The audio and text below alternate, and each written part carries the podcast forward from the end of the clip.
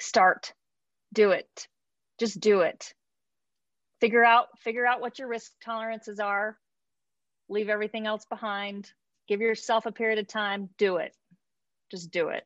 Everybody once you put it out there people are going to rally. It's amazing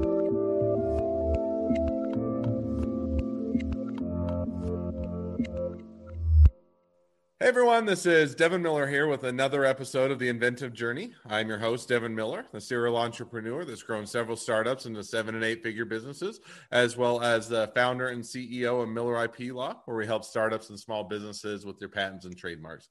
If you ever need help with yours, just go to strategymeeting.com. We are always here to help. Now, today we have another great guest on the podcast, which is Terresa Zimmerman. Zimmerman. Yeah, I just wanted to make sure I pronounced it right. And uh, Terresa was uh, founded a business about nine years ago for men's underwear, which is an interesting journey in and of itself. To how do you get into that? But the journey started back in high school when she, and then into college, and uh, when she got a degree, kind of uh, did that to check the boxes and uh, be able to have that degree as part of that and then uh, moved or moved on and ended up going doing a longer career in consulting. Did worked with a lot of Fortune 100 companies and whatnot. Worked with some big uh, big agencies, but never really owned her own work or did her own thing. So decided to make the leap from corporate to doing her own thing. Um, talked with a few different people, kind of explore things, and decided to land on men's underwear. And uh, did that for a period of time. Was uh, got into uh, got into selling it, figuring out what the market was and how to make even better product, and then been doing it ever since. So, with that much as a uh, uh, introduction, welcome on the podcast, Teresa. Wow, thank you. No, thank you for having me. That's uh that's the full story. I don't know what I could elaborate on. well, we can just, as the old Seinfeld goes, we'll just leave on a high note. We'll just walk out there. No, but uh, I gave kind of the brief uh, 30 yeah. second high level overview. But uh, why don't you take us back in time a bit, kind of the high school, college time frame, and tell us a little bit about how your journey got going and uh, how what led to where you're at today. Yeah, I mean, you know, maybe serendipity um, uh, comes into play, you know, since uh, I've been trying to get into men's underwear most of my life. So uh, that's that's my that's my short story. It all worked out the end, yeah. it all worked out, yeah. No, so um, I mean, as you said, for me, um, you know, formal education was it, it was all check boxes. I mean, I just I I was I probably rushed through things way too much just because I wanted to get on to you know whatever was going to be real next. I don't know why i didn't think that what i was doing at any moment in time wasn't real enough and you know important enough but i was like i just needed something next. I gotta had to go. So check all the boxes that you know you're expected to check and um, and then get on with life. Um, but it was a journey. I i i mean i couldn't script it uh, for sure. So, um, you know, went from high school to uh, changing. I got into all of my colleges early, and then at the very last minute, decided I wasn't going to do any of that. I was going to be a hmm. veterinarian, and um, can- canceled all of that, and and kind of started from scratch. And I think it was like April before my before I graduated that spring, which is like crazy late but uh, I decided that college was going to be a checkbox too, and I wasn't going to spend a lot of time um, and extra years doing some sort of medical degree, which you know is mm. probably better for for everybody. But um, in any case, um, same same with college. I started in Boulder, Colorado. My first year, I skied a lot. Um, I did not have anybody holding me accountable, so to go to school because it's such a big school. And so I got away with everything in order to be on the ski slopes. It was fabulous, but I knew in order to check the box, I had to leave. So I ended up transferring myself to Santa Clara University, mm. where which was like 180 degrees out, right? I mean, you're you're uh, it's it's a small Jesuit liberal arts university compared to a big public, you know, mm. maybe 30,000 students at the time down to 2,500 students, maybe, maybe fewer. That might have included graduate students at the time. So um, I kind of had to study a little bit more, but I played a lot. So it was, it was a blast. Um, after, after college, I moved myself to Tokyo. Um, my Japanese teacher in college told me I would she would never recommend me for a job in Japan. So of course that's where I went. Um, ended up, I mean, I, during the 80s, it made a little bit more sense than it does now. I mean, everything was happening in Japan. Japan had just bought Rockefeller Center. I mean, they were buying the world, so it made a lot of sense that that's you know, if you wanted to be in in the throes of things, that that's where you would be. So that's where I went, and and I ended up spending a couple of years there. So Uh, it was always one day at a time. Um, hmm. I threw myself into things all the time, but with an attitude of you can do anything for a short period of time. Break it down. It's one day, you know, make it to the next day, make it to the next day, you know, and it, at some point it becomes a year. And um, so that was fairly fabulous. And um, through that whole thing, I ended up um, you know being uh, jumping into some consulting and marketing and, and brand strategy. And you know that was kind of my my life's love doing brand strategy work with really big companies with really big problems. At the now, time they were question, trying to solve do, problems. one question because i mean it, it's hard enough and i know a lot of consultants have done a great job but it's already a hard enough thing to get into consulting here in the us where you know the language know the culture and everything else now you're over in a different culture, different language, everything else. How did you get into consulting while yeah, you were in good, Japan? Yeah, good question. Well, so at the time there, I was kind of acting, I was acting a little bit as a go between between the company. The, the company that I, the Japanese company that I worked for was a business services company. So they had a they had a huge uh, range of services that they offered. Um, mm. I they hired me because I was a token blonde Californian. I mean, let's be real, right? I knew nothing, mm. um, and didn't even have a recommendation from my Japanese teacher. So, um, uh, so there was no, you know, there was I, there was no pretending I was something I wasn't there. Um, but I took advantage of it, right? And so I got into conversations that I probably should never have gotten involved with. But my my consulting there was a little bit more mediation. So I worked for a Japanese company. A lot of US companies and European companies were coming into the country trying to do business there, and they needed somebody who could form a bridge um, in what they wanted to do and and uh, and then the Japanese companies they wanted to do it with. And so, um, in a really, really, really small way, that's kind of where that's kind of where I started my um, my consulting practice, um, and you know, you know, turned that into a career for myself. Um, because I mean, I studied. This is going to sound sound funny, but I mean, I studied political science in at Santa Clara, and I really think that set me up well for it because with political science specifically there, or you know, maybe liberal arts colleges generally, you know, you are forced to consume a, this much information mm. in a very short period of time and condense it down to a couple of points that then you need to defend or put forth or have a position on. Hear somebody else's you know opinions and i'm sure you do the same thing in in uh, you know legal studies. And then decide if you have your position changed or not and be able to explain all that. So you're doing a lot of translation so to speak in that. Um, and so i think i found i think i found that um, kind of natural for me. Loved now, it. Loved it. And, definitely and i, I think it, it, sounds like a, a, fun part of the journey so now you were in japan for a while working with the big consulting firm what brought yep. you or when when did you come back to the us or what brought you back to the us or you're saying hey i've had enough i'd like to go home be my family yeah it was or time miss to... the culture or kind of what what uh, uh, prompted that shift yeah it, it, was time to go home uh, for sure it was time to go home i spent a couple years in boston and then i um, and then with with the guy um, and then I um, jumped over to Brussels, Belgium. I lived in Brussels for five years. I ended up um, starting with the agency world there. And that's really where I kind of started growing into working with really big companies um, there. And, and because, again, I was, you know, not native any language there, um, it, I, I ended up always working at kind of a higher level because I wasn't going to be the one to speak local you know, whether it's local culture, local issues, local whatever. So I always ended up in a strategic or planning role,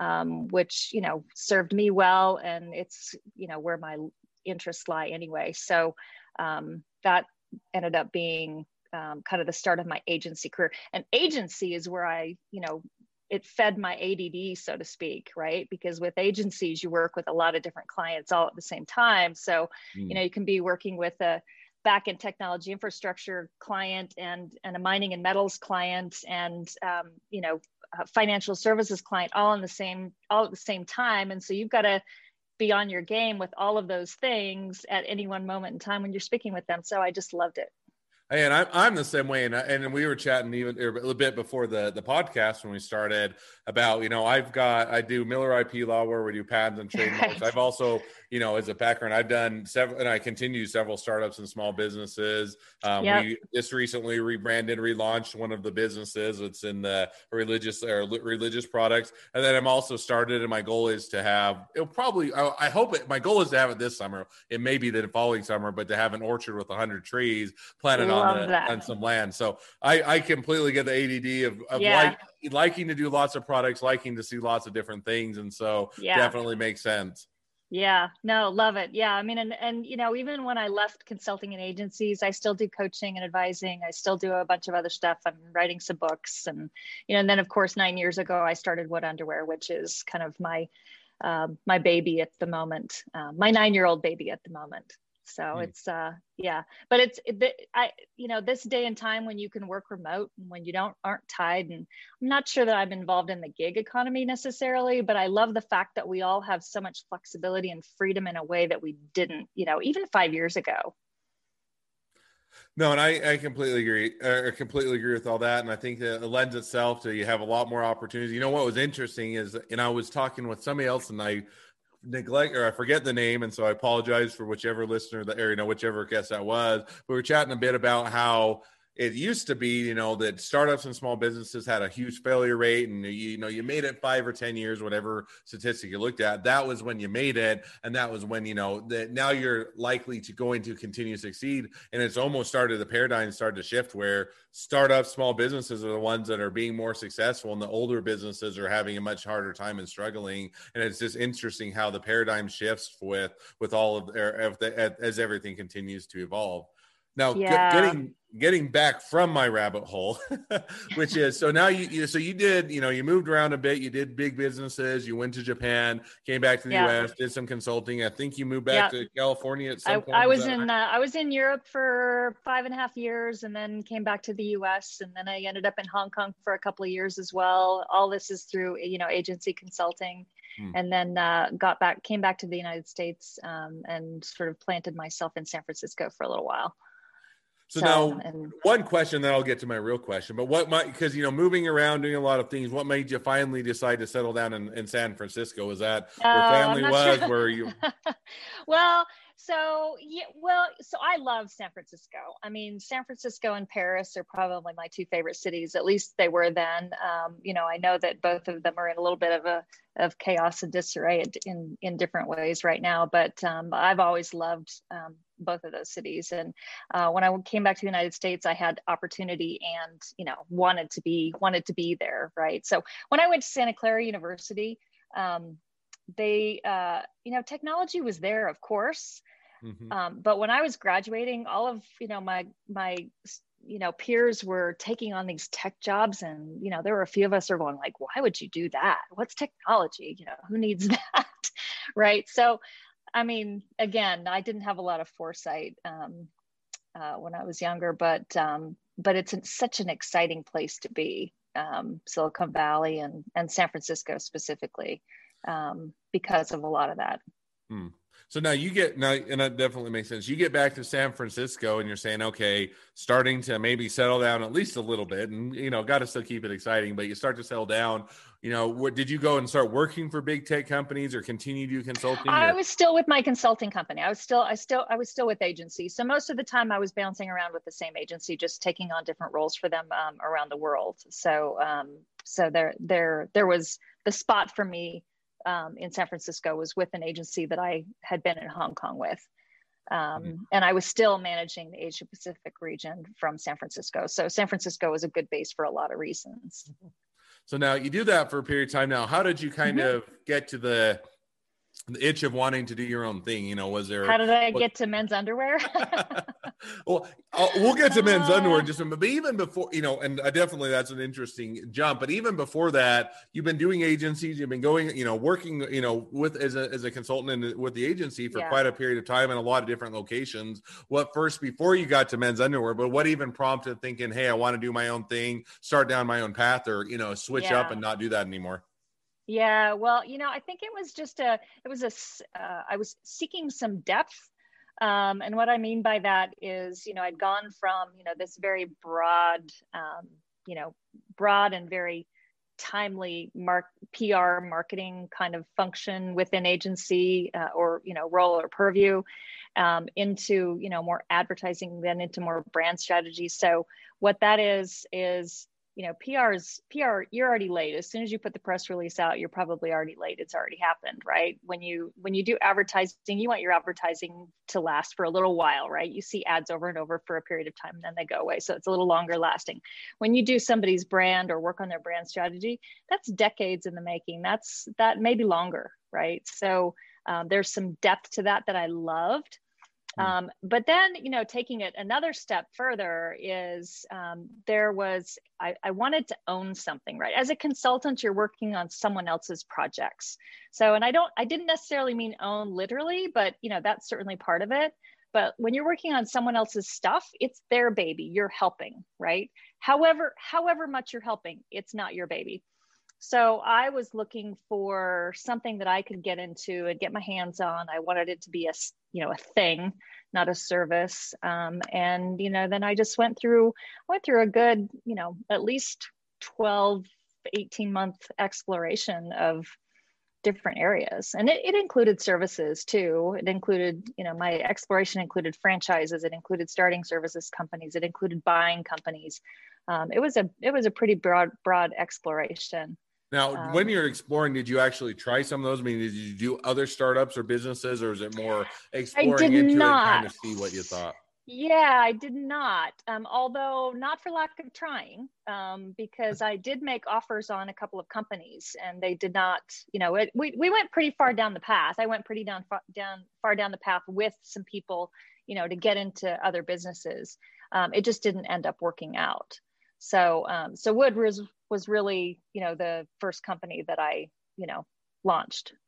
So now, so you you know you, you look into it, you do the other companies, mm-hmm. you get you know try and make some offers, didn't work out. You know you, you go through the all the various things of saying, hey, I, I know I want to do my own business, kind of have something I own, you know, both you know physically, but also just you know kind of that you can. Yeah say this is mine type of a thing and so how did you as you're weaving through all those exploring different things making offers and that how did you now now i'll ask a question how did you land or land on men's underwear um, well, I've already used up my joke. So, um, no, so um, I was doing some brainstorming as part of this exploration with, with some other people. Um, Wood uh, underwear came out of it. Um, my husband happened to, I showed him a prototype and, um, and then I kind of just set it aside. And he um, he harassed me for about three months um, and just said you have to do this you have to do this you have to do this until i finally said you know how, how hard can it be to you know sell a few pair of men's underwear really? So and here we are nine years later and i can tell you it's hard it's harder to sell it than it is to buy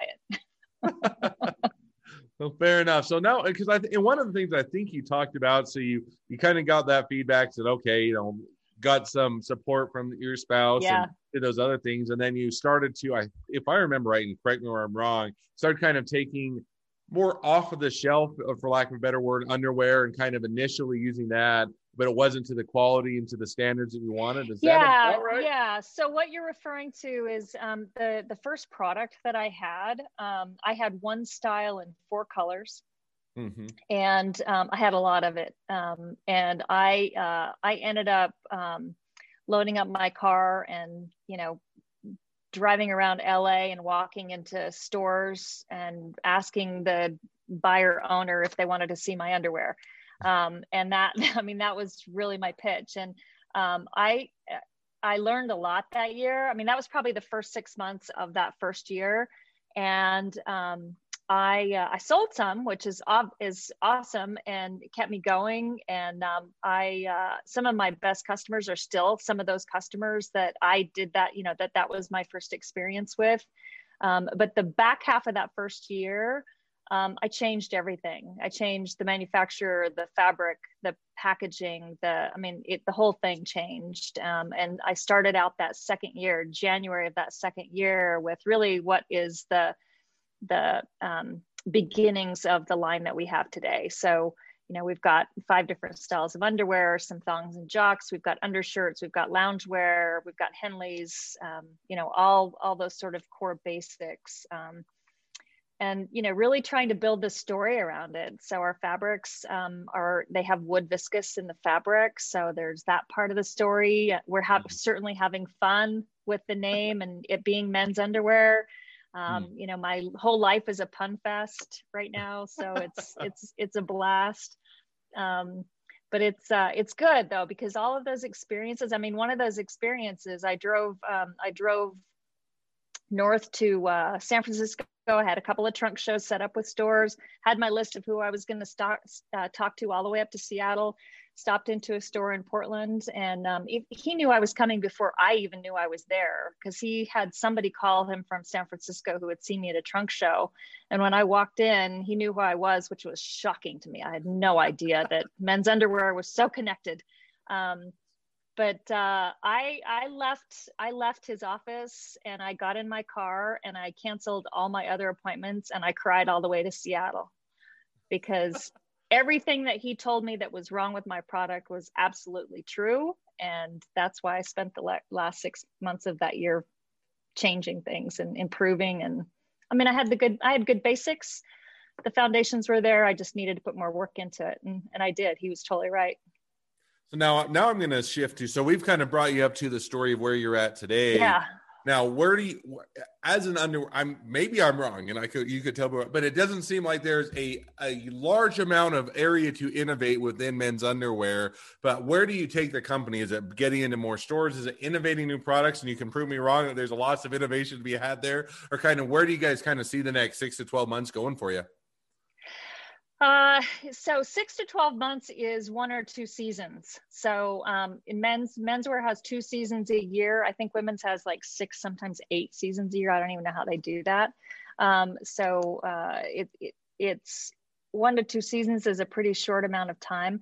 Where what we focus on, we focus on specialty stores um, we felt that means boutiques. That means independently owned. Um, sometimes they own multiple doors. You know there are chains that are owned by private individuals. Um, and uh, but that's where that's where we live. We yeah. live there because i love main street. I think main street is the foundation of our whole community. Um, Main Street, you know, is is is is is is the basis of our neighborhoods. Um, it's it's hard to it's hard to think about having a community in a neighborhood without that Main Street sort of component to it. Um, and those independent store owners and operators are just critical, I think. Um, uh, to to society. So I love to work there, and that's that's kind of what drives me, and that's that's like completely opposite from where I started in corporate, um, which is also pretty fabulous. Um, and then, so for men's underwear, there's innovation maybe in the for in the context of IP, maybe not a lot of innovation because um, you can prove me wrong on this. I don't think that there's a whole lot you can defend, mm. but um, but there men don't have all of the fabrics women have. So there are fabrics out there that um, men are only just now being exposed to, and women women have had them for decades. Um, there's uh, and when when you when you figure out what's been out there for women all this time, and you kind of go, what?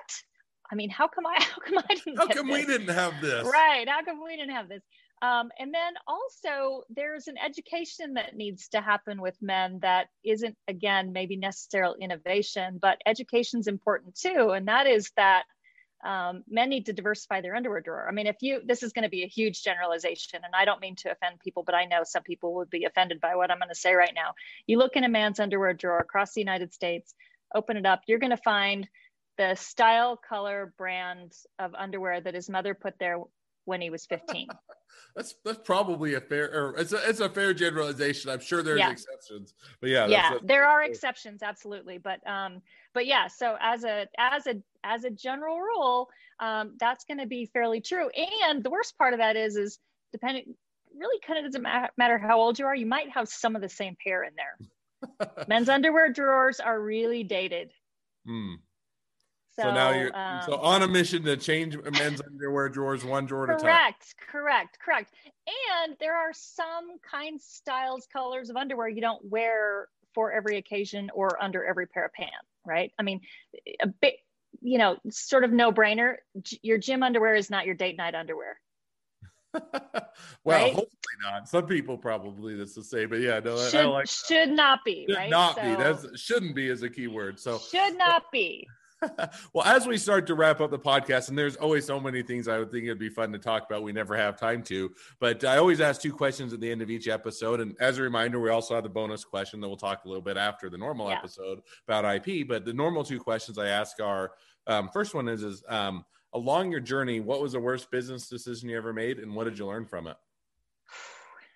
Yeah, no, I, you prepped me for this, and I I struggle with the answer. Not that I don't have an answer, but to struggle with one. Right? There's mm-hmm. so many there's so many mistakes that you make in business. I mean, I guess um, the the one that comes to mind is I didn't know what I didn't know, but I don't think that's a mistake because I think as an entrepreneur, founder of a business, if you if you knew what you didn't know, you wouldn't start right? So that's that's just you know it's it's better to go into some things ignorant and figure it out as you go. But i think my biggest business mistake was probably not listening to myself about talent. I think talent is a really big uh, issue for founders and entrepreneurs and business and people who lead businesses. Um, and it is having the right talent at the right time and also trying to find that talent when um, when you can't really when you don't really know that you can afford talent. Mm. you all you don't really know that you can't afford not to have good talent either. So i made some talent errors um, brought in people where my gut was like mm, you know i i don't know. And um, you know you correct those decisions pretty quickly but i probably should have avoided the error altogether by just listening to myself a little bit more, trusting myself. No, and I so, and I definitely agree. And you know, talent is one that's a I it's one where I think until you get into it, I mean, you can always sit back and say, "Oh, that was a gr- terrible hire, that was a great hire." But when you're sitting there trying to figure out who to hire, what to hire, and what to look for, it's a lot harder. And sometimes, yeah. especially as a small business, you don't even honestly know all the time. The, the positions aren't fully defined. It's not like you're in a big business and hey, we need a marketing people. It can do social uh, social media ads, and not only just social media ads, it has to be Facebook ads. Not only Facebook ads, you know, and you can right. whittle it down because right. you have a big enough, or, you know, big enough pool of people that you know specific. But when you're a small business or startup, yeah, it's like I need someone that can do HR, hiring and firing, marketing and sales, product, and you know, that you have all these things, and you can't hire 20 people all at once. Correct. So it, it yeah. is a hard one to find those and and to find the job. So I, I definitely get that. It's one where well, it can be yeah. asset or a, a, terrible, or it can be a big anchor on the company. Well, and you actually you make a really good point, and I'm gonna log the way you put that. I think it's easier to hire specialists than it is generalists, right? Mm-hmm. People who can wear that, you know, wear a lot of hats in a, you know, in a smaller location than somebody who knows how to just do one thing super super well that a small business doesn't usually have the luxury to do yeah that's a really good way to put that um, yeah so and but my my talent so I, I was smart enough to focus on sales talent the challenge was i wasn't smart enough to vet those people properly right salespeople can do a sales job on you I mean, they're doing a good job, right? But um, it doesn't necessarily mean they can do the work for you. So, yeah, talent. All right, now we'll jump to the second question, which is if you're okay. talking to somebody that's just getting into a startup or a small business, what'd be the one piece of advice you'd give them? Start. Do it. Just do it. Figure out figure out what your risk tolerances are. Leave everything else behind. Give yourself a period of time. Do it. Just do it. Everybody once you put it out there people are going to rally. It's amazing. It's amazing. I mean my the guy that um that uh, runs my warehouse 3pl services i went to high school with him when I first started my business, before I even launched, I sent out a note, an email to my, um, to you know, my contact list. That's all I had, and said, "Hey, friends and you know, and colleagues and family, here's what I'm going to do. Starting three weeks from now, I've got this container coming from China, and I'm going to do this and that, and I'm going to, you know, figure out how to climb the fence and get my product out how to hawk at the dock and figure out how to get it to a warehouse and i'm going to be packing orders you know and taking them to the post office at night. So my friend kevin as soon as i put that word out there you know he called me and he's like terresa you're not doing any of that. There there are companies that do this. I do this. I've got some room to do this. No you're not doing that. So um, in a way i mean he really set the groundwork for for us to be successful today by that one phone call, just reaching out. And that's what happens when you put it out there. If you're going to do something, just if you want to do it, put a plan together. You don't even need a big plan, just got to start. Just start. And I, you know, and I love that. And I, it, interesting. We're coming up on probably this is now, you know, not aired episodes, but over 200 episodes that will be by the time this airs. I'd say probably that's the number one answer across a lot of different entrepreneurs, really? a lot of different journeys. Is everybody, you know, it's a variation of basically just go ahead and start. Like, you know, every, yeah. you can always make excuses. You can always figure out reasons why not to do it, and yet you'll har- never or hardly ever regret. Maybe somebody regrets it, but almost never regret getting started, trying it out. even if you fail, like you get to try it out. You get to live your dream. You get to see if it works. If you like being an entrepreneur and you yep. leave aside all the what ifs and could have beens and I should have done that. And so I love the idea of just getting started. Well, yeah. as as we wrap up, you know, the normal episode, and again, reminder, we'll have the bonus question after the normal episode. Um, but as we wrap up this episode, if people want to reach out to you, they want to find out more, they want to be a customer, a client, they want to be a distributor, they want to be an employee, they want to be an yeah, investor. call me. They want to be your next best friend, any or Love all of the above. How do they reach out? Love it, love it. Well, I'm on LinkedIn, of course, Terresa Zimmerman, but you can um, you can email me at Terresa T E R R E S A at woodunderwear.com you can go to woodunderwear.com and make purchases there. We've got a first time purchase uh, discount code, uh, TryWood, all one word. I think it's caps. I don't, it may not be cap sensitive uh, or case sensitive, but um, give it a shot there. We'd love to have new customers. We'd love to have new friends.